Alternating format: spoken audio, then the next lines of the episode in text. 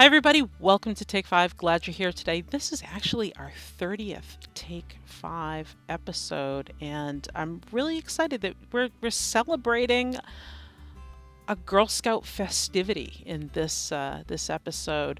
With me today, I have Jen Collier. How you doing today, Jen? Hi, Lauren. Thank you for having me. I'm doing good. Good, good, good. Jen, um, what's your title and, and like what do you do with Girl Scouts? I'm a program specialist, so I get the most fun job possible. I get to create all the programs for the girls, either virtual or in person before COVID, of course. Um, so I get to see the girls and interact with them, which I love. That's awesome. And, you know, before you started doing this, what Girl Scout thing did you do where you also did program with girls? Where were you before? Yeah, so I uh, was at Camp Wind-in-the-Pines for five summers there and I was also the program specialist there too. So I got to do all the all camps and create programs there as well. So I just kind of graduated into this position. So so kind of like me, you went from being that fun summer person and then you became the professional Girl Scout. Like this is what you do. So you've been a Girl Scout for quite a while. Um, and today uh, we're talking about a special uh, holiday, Girl Scout holiday, and the special program that you've got centered around it. So, you know, today we're talking about World Thinking Day. And for anybody out there who isn't sure what World Thinking Day actually is, um, it is a Girl Scout holiday. Uh, started in 1926, and it is uh, celebrating international friendship. It began with a group of people from around the world, Girl Scouts and Girl Guides from around the world, meeting at uh, what was then Camp Edith Macy, now is Edith Macy Conference Center. And it gives uh, an opportunity for girls to learn about and speak up about issues uh, centered around young women. So, uh, to in the present, 150 different countries that have Girl Guides and Girl Scouts celebrate World Thinking Day, um, and every year has a theme. So, Jen, what's this year's theme that you'll be using for the program you're leading? Yeah, so the WAGGGS curriculum this year is peace building. So the girls will learn together um, to stand up, stand strong, and stand together for peace in the world. So, so Jen, uh, uh, WAGGGS, you said WAGGGS. Um, what does W A G G G S stand for? Yeah, so WAGGGS is World Association of Girl Guides and Girl Scouts. Okay, so there are three G's in there. I always just get that confused. Like put in two G's, it didn't look quite right. WAGGGS. Let's get some details about this event. What day is it? So it is Sunday, um, February 21st. I understand you're doing two different groups. Can you tell me how that gets divided up? Yep. So we're doing Daisy Brownies in the morning, starting at 10 to 11:30, and then we're also doing juniors, cadets, senior ambassadors, starting at 1 to 2:30, um, just to fit better with the curriculum. Um, so the little girls will be learning at their speed while the older girls can get deeper into conversations. Within uh, the larger groups, you'll have acti- some activities going on in breakout, right? Yep. So we're planning on keeping the breakout rooms small just to encourage girls to have conversations and feel comfortable in their breakout rooms. Mm-hmm. Um, so that will be together, we'll be doing uh, one activity and then going to our breakout rooms for an hour of the program. And then at the end, we'll come back to celebrate what we learned. Let's talk about uh, the Younger Girls program first. Uh, what sort of fun activities do you have in mind? Do you have planned for people? Uh, yeah, so that? From the WAGGGS curriculum, we are doing the three activities um, to meet the badge requirements. Mm-hmm. So they'll be making a peace puzzle, they'll get to color, um, they'll be learning about the ripple effect and how peace can keep on going um, from one drop in the water. And then they'll also be doing a stand up activity where they'll have deeper conversations about what is going on in their world and how they can fix it. Nice. So activities definitely at the program level, age level of the Daisy Brownie girls.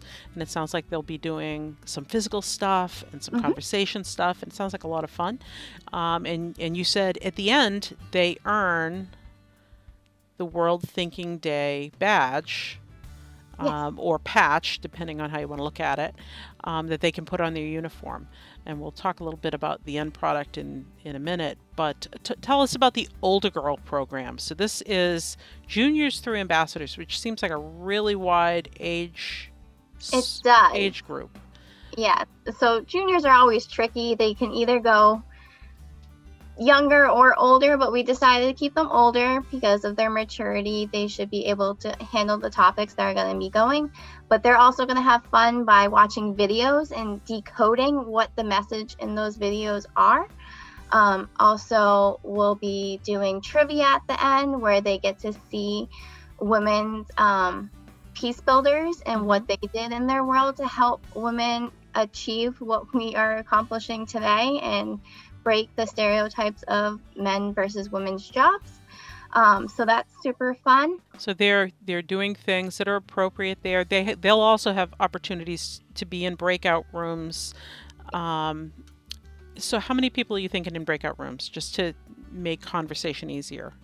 Yeah, so we're hoping with the support of the Kappa Deltas and um, staff support as well, mm-hmm. 10 to 15, just so they feel comfortable talking. And they can always, if they don't want to talk, they can always use the chat. We're going to encourage that as well. And if they don't want to be on video because they don't feel comfortable with that, um, that's totally fine if they want to turn off their video as well. So, lots of ways for them to feel comfortable in the situation and take part actively uh, to earn their badge. Uh, and you mentioned that Kappa Delta sorority is going to be coming in. Um, where are they? Uh, where are those young women from? Yeah, they're the Kappa Deltas of Northeastern University. All right, and uh, for those who are unaware, Kappa Delta sorority um, is young women um, who are just out to be uh, positive role models for younger younger girls, and they've helped us at a lot of different events uh, from cookie mm-hmm. events that were in person in the past and uh, a variety of other opportunities. They really step up and, and help us out. Um, so, so you've got program going on uh, for the younger girls and for the older girls. Uh, about an hour and a half long. Uh, what's the the cost that kind of covers the patch and the mailing and all of that? Yeah, so it's eight dollars a girl, which definitely is a steal for this program. An hour and a half of fun um, and learning. So, and they get the patch, which every girl loves. Yep. So they're gonna they'll be able to earn that, and people don't even need to leave their home. yes. they don't have to bring a first aider. we're all good. Right. Um, will they need any materials for this?